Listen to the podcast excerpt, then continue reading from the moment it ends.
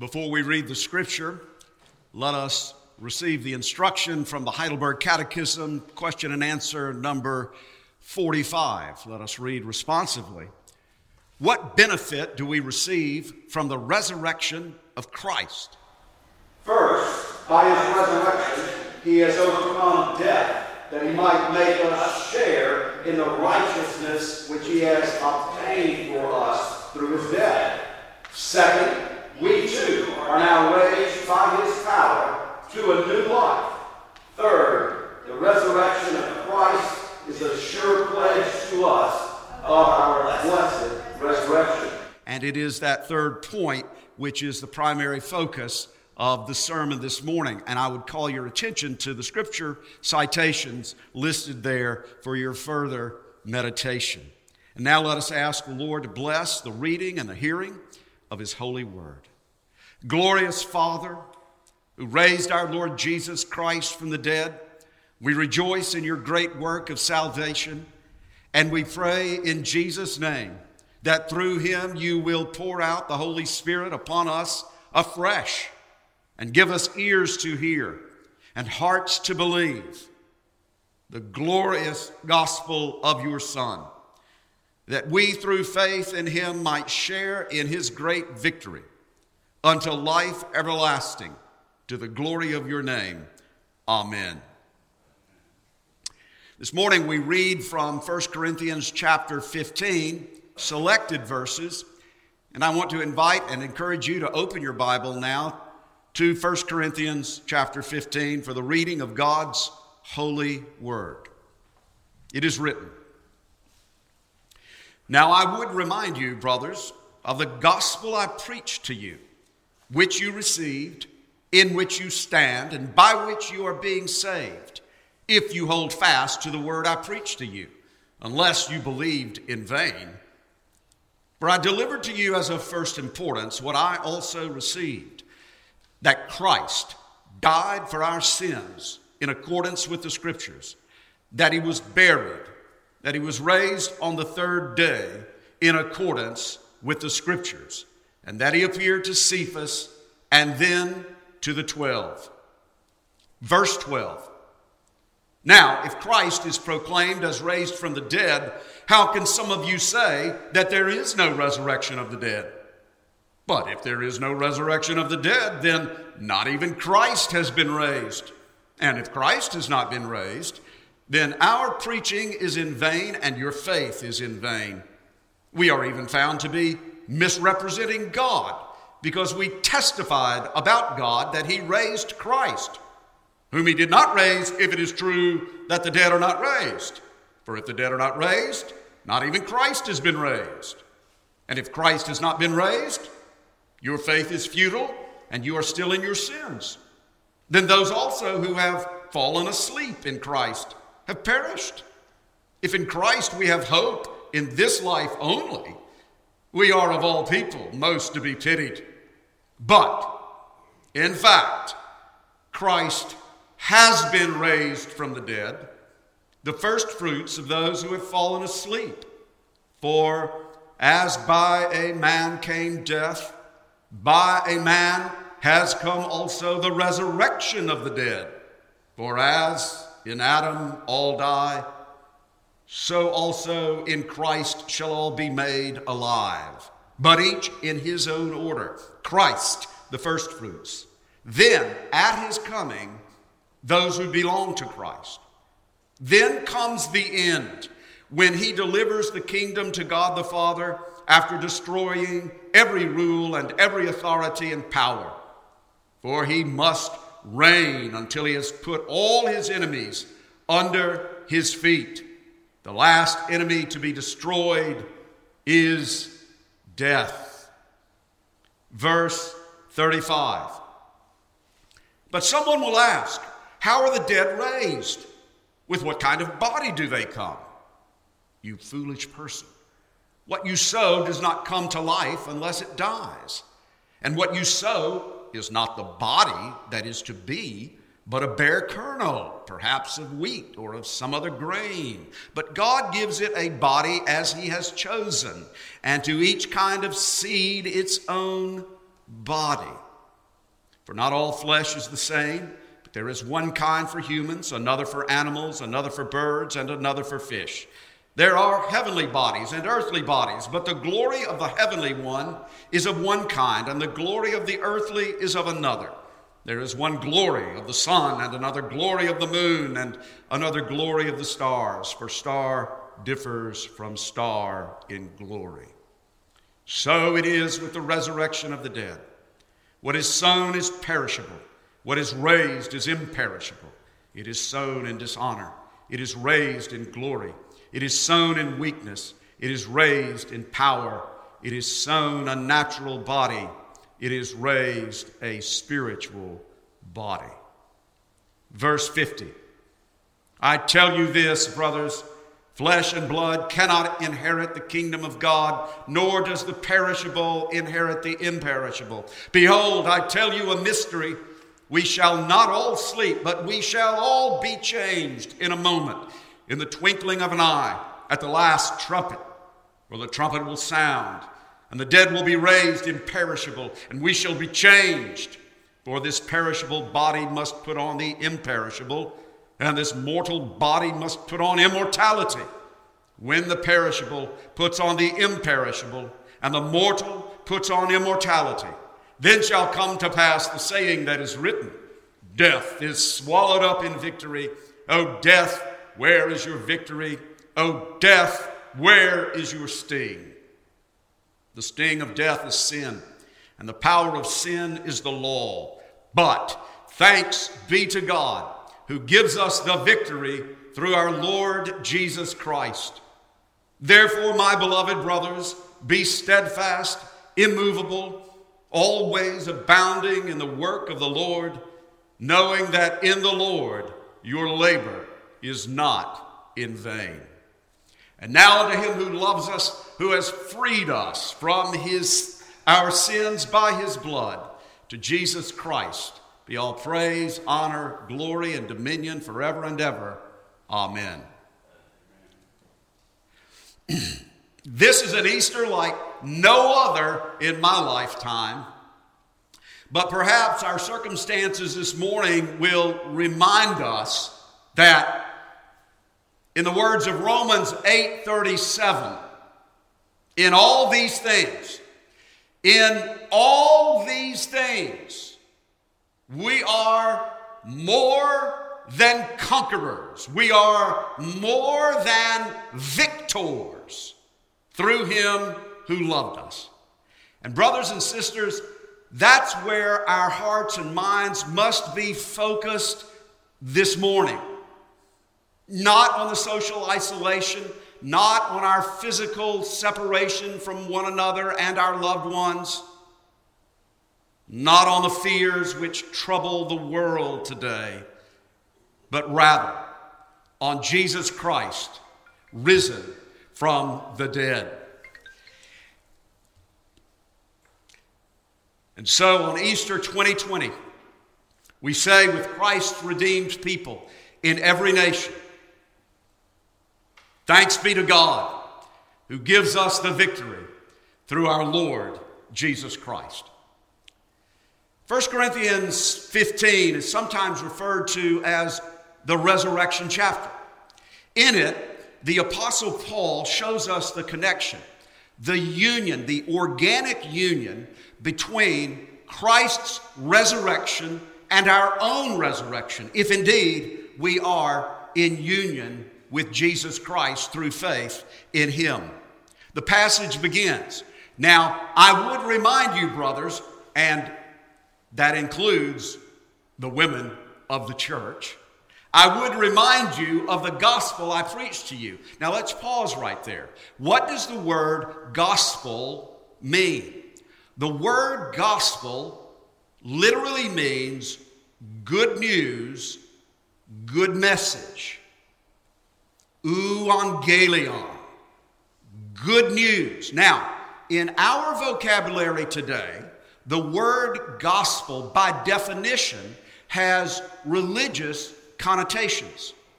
But in the first century Greco Roman world, the word gospel was a common word and it was used primarily in the context of the military, in a military context.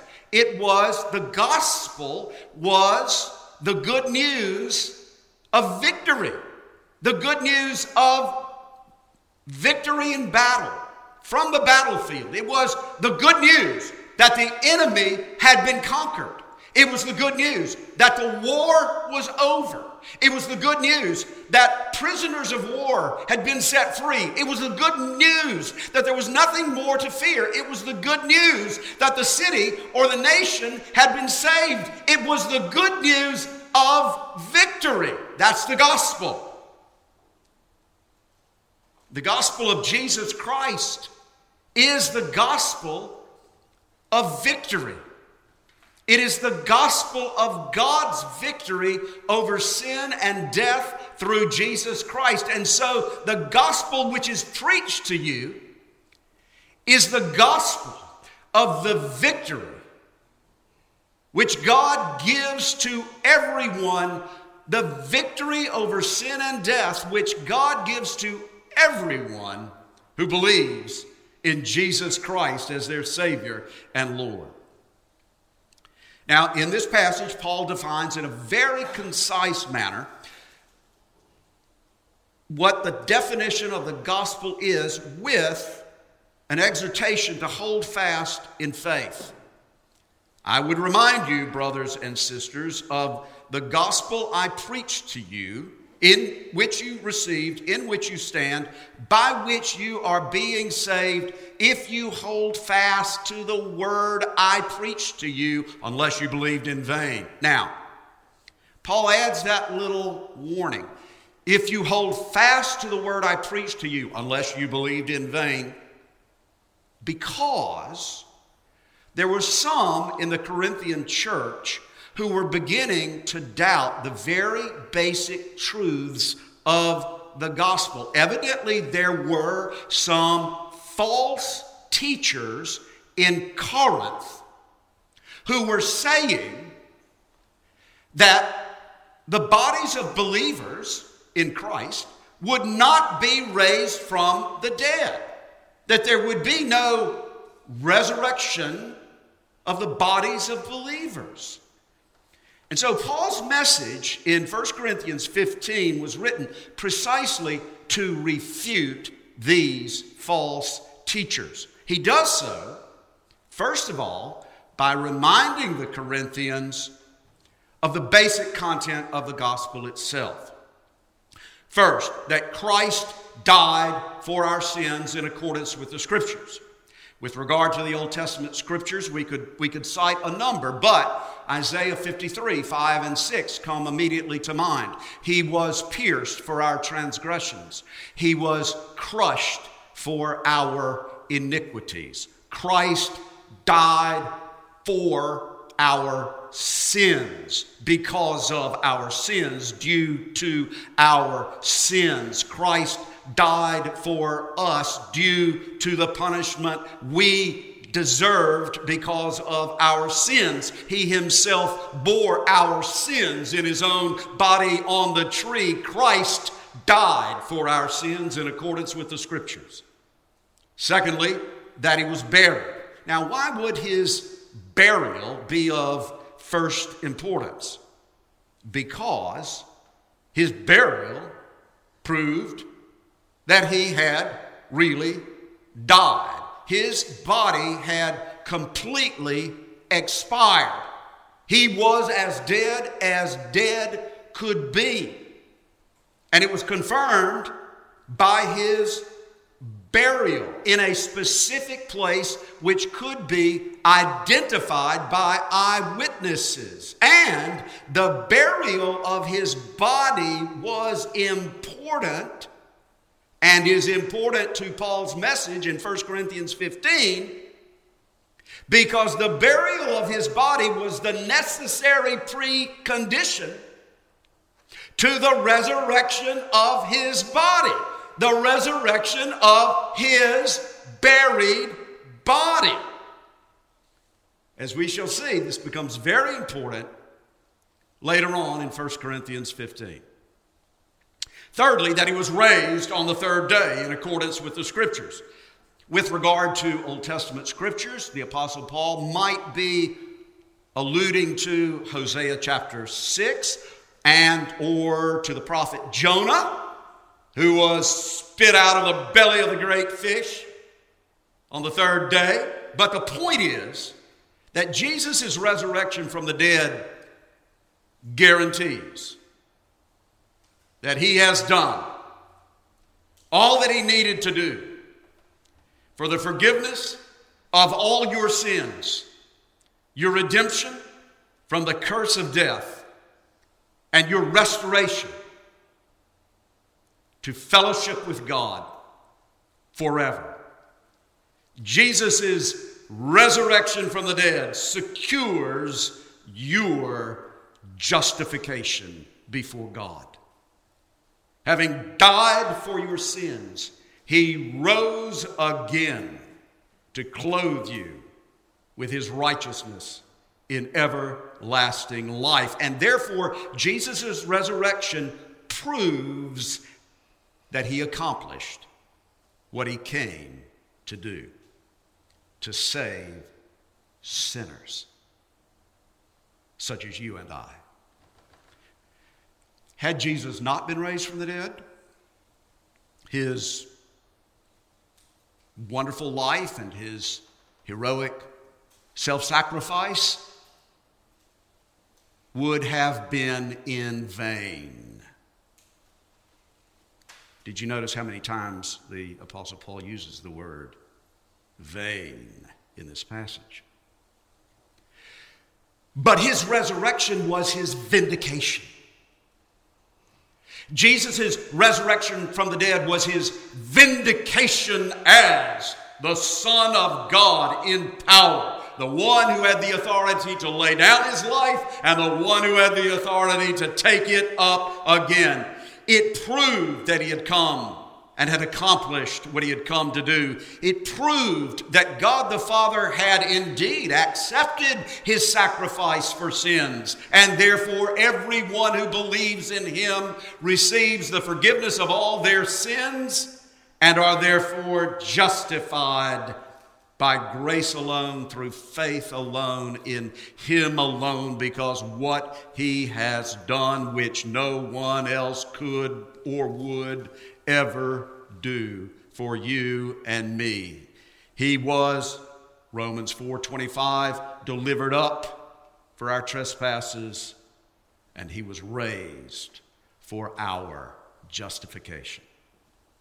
So, in 1 Corinthians 15, 3 and 4, we have a concise summary of the, the foundational points of the gospel, the good news of victory. Christ died for our sins. He was buried. He was raised on the third day. Now, did you notice in those verses? Christ died. He was buried. He was raised on the third day. Those those words have a familiar ring about them, don't they? Of course they do. They sound very much like the core statements of the Apostles' Creed. And indeed, uh, they were no doubt an embryonic form of the Apostles' Creed, which was affirmed by Christians in Paul's own day. Well, The Apostle Paul goes on in verses 5 through 7 to remind the Corinthians that there were many people who actually saw Jesus after his resurrection. That is, he appeared to them in his resurrected body, not as a luminous spirit, not as a ghost, not as a, an apparition, but as a man raised from the dead. Now, to be sure, Jesus' body, we know this from the Gospels, Jesus' body had been changed in some way. First, the disciples didn't recognize him, then they did. His body was uh, no longer subject to the, to the limitations of physics in this natural world. For example, he suddenly appeared to his disciples and then he would suddenly disappear from them. But here's the point when he did appear to his disciples, he still bore the wounds of his crucifixion. And he even ate with them. His body had been raised out of the tomb. It had been changed, yes, but it was still his body. Now, in verses 12 and following, the Apostle Paul makes the point. Jesus' bodily resurrection is the first fruits, that is, the pledge, that is, the guarantee of believers' bodily resurrection. Here he begins to refute those false teachers in Corinth who were denying that the bodies of believers would be raised from the dead. And so Paul asks this question, and you can, you can feel the bite in it. If Christ is proclaimed as raised from the dead, how can some of you say that there is no resurrection of the dead? But if there is no resurrection of the dead, then not even Christ has been raised. And if Christ has not been raised, then our preaching is in vain and your faith is in vain. For if the dead are not raised, not even Christ has been raised. And if Christ has not been raised, your faith is futile and you are still in your sins. In other words, Paul is saying that there is such an inextricable, inseparable union. Listen, such an inseparable union between Christ and his church, Christ and his bride, Christ and his people redeemed by his blood, that to deny the resurrection of believers' bodies, one would have to deny the resurrection of Jesus himself. The resurrection of our bodies is part and parcel of Christ's victory over sin and death. If you say that Christ will not, if, if, if we say that believers in Christ will not be raised, well, you may as well say that Christ was not raised. That's Paul's argument. But, writes Paul, in fact, Christ has been raised from the dead, the first fruits of those who have fallen asleep. And now, again, as we saw last week in Romans 5, Paul makes the connection between Adam and Christ. For as by a man came death, by a man has come also the resurrection of the dead. For as in Adam all die, so also in Christ shall all be made alive. That phrase referring to all those who are in union with Christ through faith in Him. You see, in our natural union with Adam, remember from last Sunday, Romans 5, in our natural union with Adam, and everyone has a natural union with Adam, we are dead.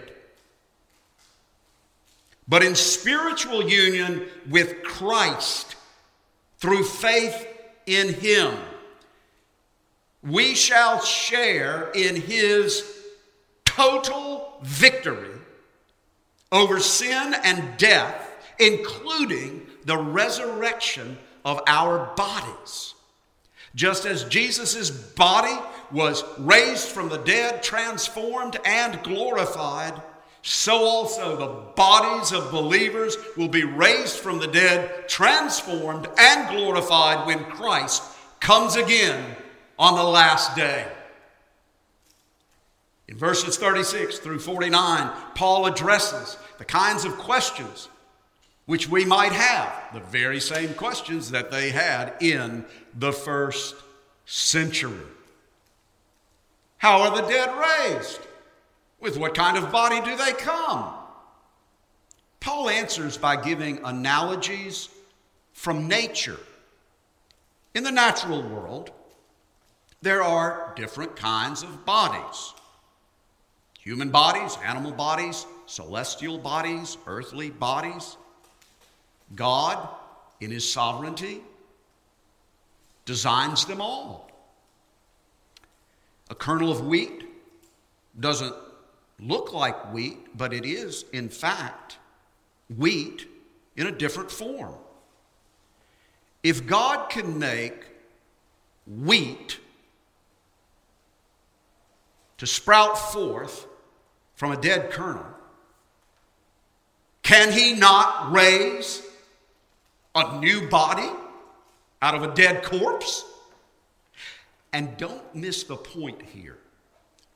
There is a connection and a continuity between the kernel of wheat and the stalk of wheat. The two things are not completely different and they are not disconnected from one another. The kernel of wheat contains the wheat. The stalk of wheat springs forth out of the kernel of wheat. Now, perhaps more vividly for us, uh, just imagine the mighty oak tree that is contained within the tiny acorn. That towering oak out there, that towering oak was in the tiny acorn. Better than that. That towering oak is the tiny acorn. That towering oak is the tiny acorn raised from the dead. Now, that's just an analogy from nature. It's just an illustration, but it makes the point and it helps us just a little bit to grasp hold of the mystery. And it is a mystery. Paul calls it a mystery, a mystery which will occur in a moment, in the twinkling of an eye, at the last trumpet. For the trumpet will sound, and the dead will be raised imperishable, and we shall be changed. For this perishable body must put on the imperishable, and this mortal body must put on immortality. When the perishable puts on the imperishable, when the mortal puts on immortality, then shall come to pass the saying that is written Death is swallowed up in victory. O death, where is your victory? Thanks be to God who gives us the victory through our Lord Jesus Christ. Did you hear that? Victory. Total, unconditional victory. Final victory, eternal victory over sin, death, and the grave through Jesus Christ our Lord. That final, total, unconditional, eternal victory is to be revealed in our resurrection from the dead, the redemption of our bodies, when our bodies will be raised and made like the glorious body of our Lord Jesus Christ, and therefore Romans 8 18, memorize it. The sufferings of this present time are not worth comparing with the glory that is to be revealed in us. That's victory, brothers and sisters. That's victory. The victory of the gospel which God gives to everyone who has Jesus Christ as Lord and Savior. Perhaps you've heard me say at the graveside, quoting the shorter catechism the souls of believers are at their death made perfect in holiness and do immediately pass into glory. Yes, when believers die, their souls go to heaven. There is no purgatory, there is no reincarnation, there is uh, no dissolution into the cosmic unconsciousness. When believers die, their souls are made perfect in holiness and immediately pass into heaven. The scripture says to live is Christ and to die is gain. And to depart and be with Christ is far better. And we would rather be away from the body and at home with the Lord. And yes, as he was dying on the cross, Jesus said to the repentant thief on the cross, Truly, truly, I say to you today, you will be with me in paradise. When a believer dies, his or her soul is made perfect in holiness and does immediately pass into glory. Now, your soul is the you who lives inside of you. The person you talk to Ah, when you talk to yourself. Your soul is the thinking, feeling, willing, choosing, conscious person who is you. Now imagine. Imagine you. Ha! Imagine me made perfect in holiness. That means is no longer afflicted with a sinful nature, no longer even tinged with sin, no longer susceptible to the temptations of Satan. no longer allured by deceitful desires. Now, just imagine, imagine yourself unable, unable to think an unkind thought. Unable to speak a malicious word. Imagine. Imagine yourself, oh, imagine me, without ever feeling a selfish impulse, without ever having a sinful desire. Can you imagine? Imagine you. Imagine you. Free, completely free from pride, envy, anger, greed, gluttony, sloth, and lust. Imagine your personality perfectly purified from all of that. Imagine your uh, personality. Imagine, imagine, imagine my personality. With all those irritating quirks and rough edges, redeemed and polished in a way so that they, they give glory to God and they actually bring joy to your redeemed brother and sister in heaven. Imagine having a soul that cannot sin, a soul in perfect happiness in the presence of Christ and all his redeemed souls, a sinless soul in a world of perfect love. That is what theologians call the intermediate state, going to heaven when we die. And, brothers and sisters, may God grant us grace to believe it more than we do, and therefore not fear death. It is real. There is consciousness. There is real life of the soul, there is peace and joy and communion with God and His people. We will know and be known. There is the beauty of heaven beyond all imagining and the glory of the risen Christ to behold. Please, would you please do away with? Would you please have nothing to do with all of the cartoonish, and I should say blasphemous, notions of heaven? Be done with it and prepare your hearts to worship before the throne. But this intermediate state of our souls in heaven is not the final state. Hmm. Hmm. Too often, uh, have we Christians forgotten? Have we, have, we, have we become like the Corinthians? Some of them who, who began to doubt who, who, began to say that our bodies would not be raised from the dead. Listen, our bodies are, are, are very much a part of who we are. I mean, our, our identity is, is inseparably connected to our body.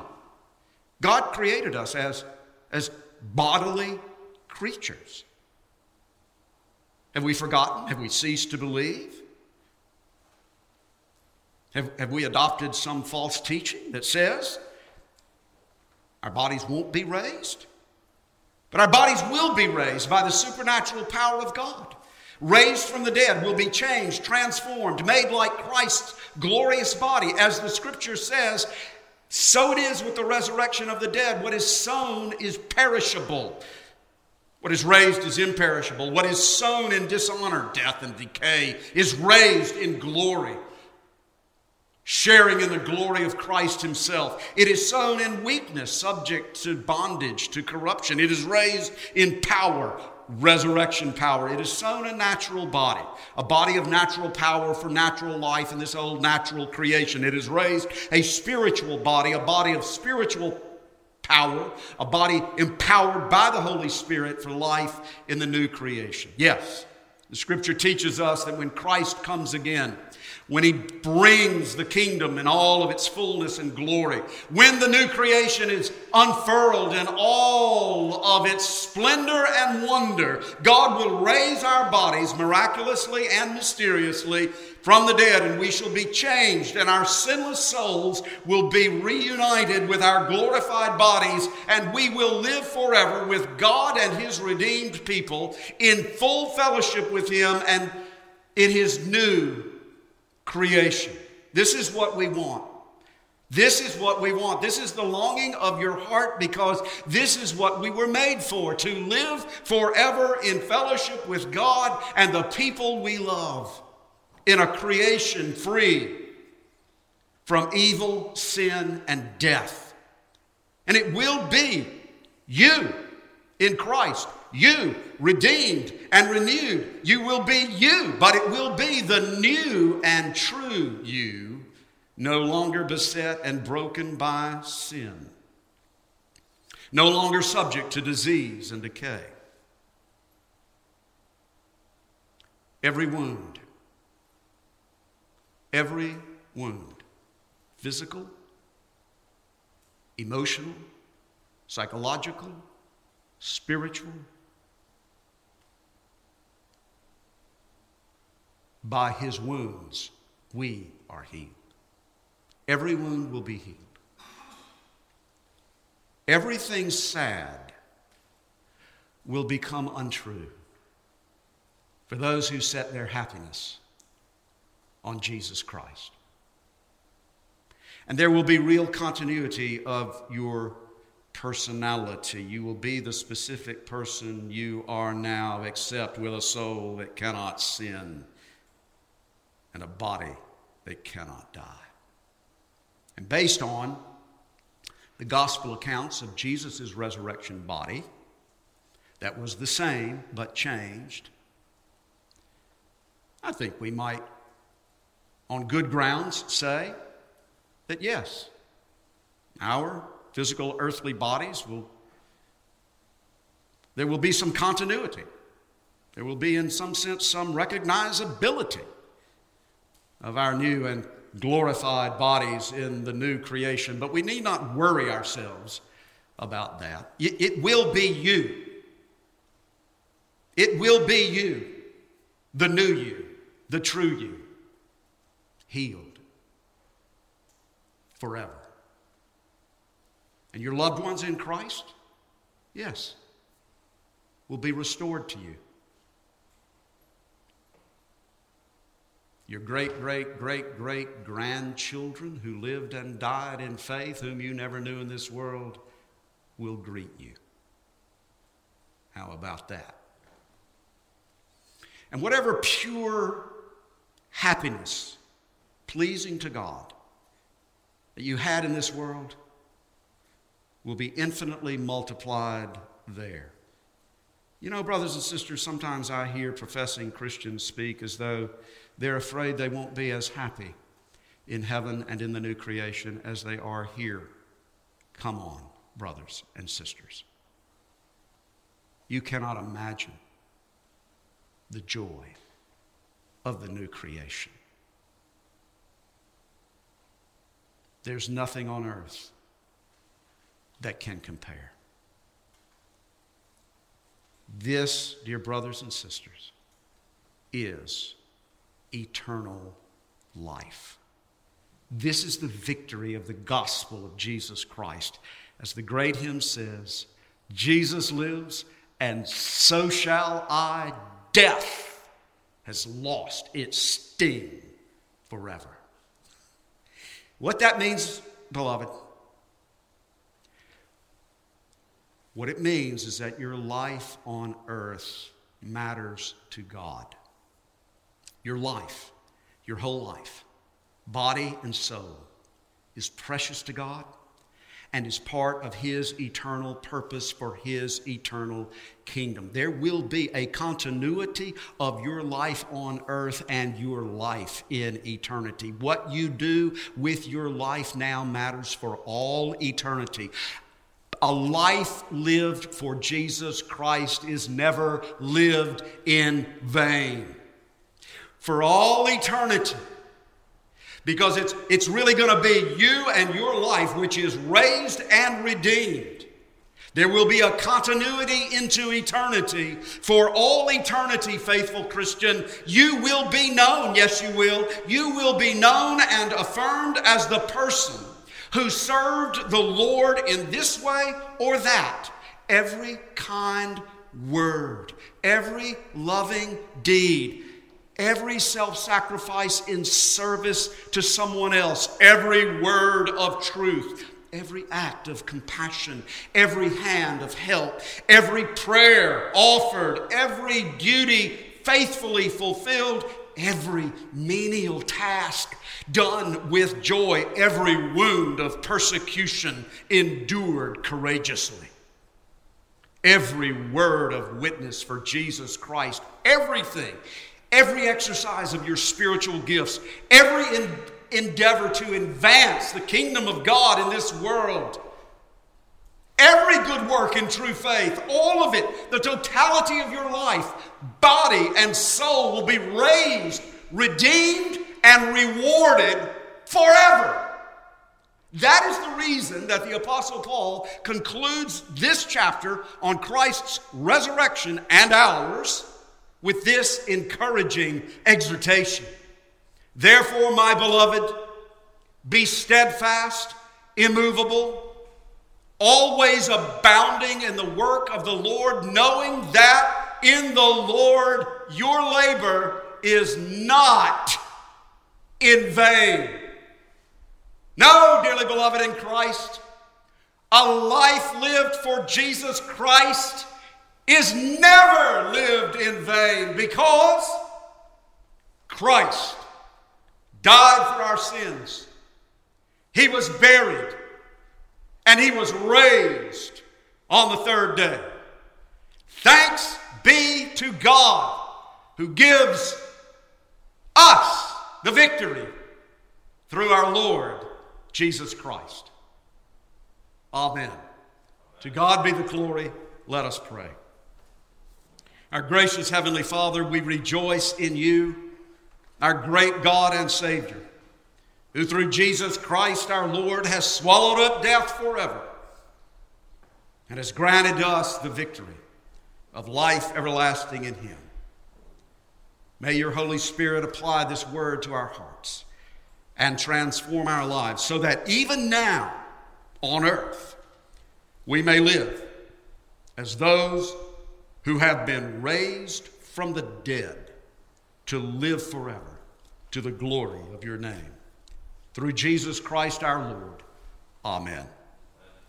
In response to the glorious gospel of Jesus Christ, let us stand to affirm our faith, the faith of the one true church of Jesus Christ throughout history and throughout the world, as we say together the Apostles' Creed. Christian, what do you believe? I believe in God the Father Almighty, maker of heaven and earth, and in Jesus Christ, his only Son, our Lord, who was conceived by the Holy Ghost, born of the Virgin Mary, suffered under Pontius Pilate, was crucified, dead, and buried. He descended into hell. The third day he rose again from the dead. He ascended into heaven and sitteth at the right hand of God the Father Almighty. He shall come to judge the quick and the dead.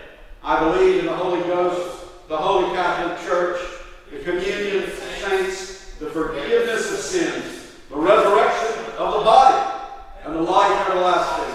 Amen.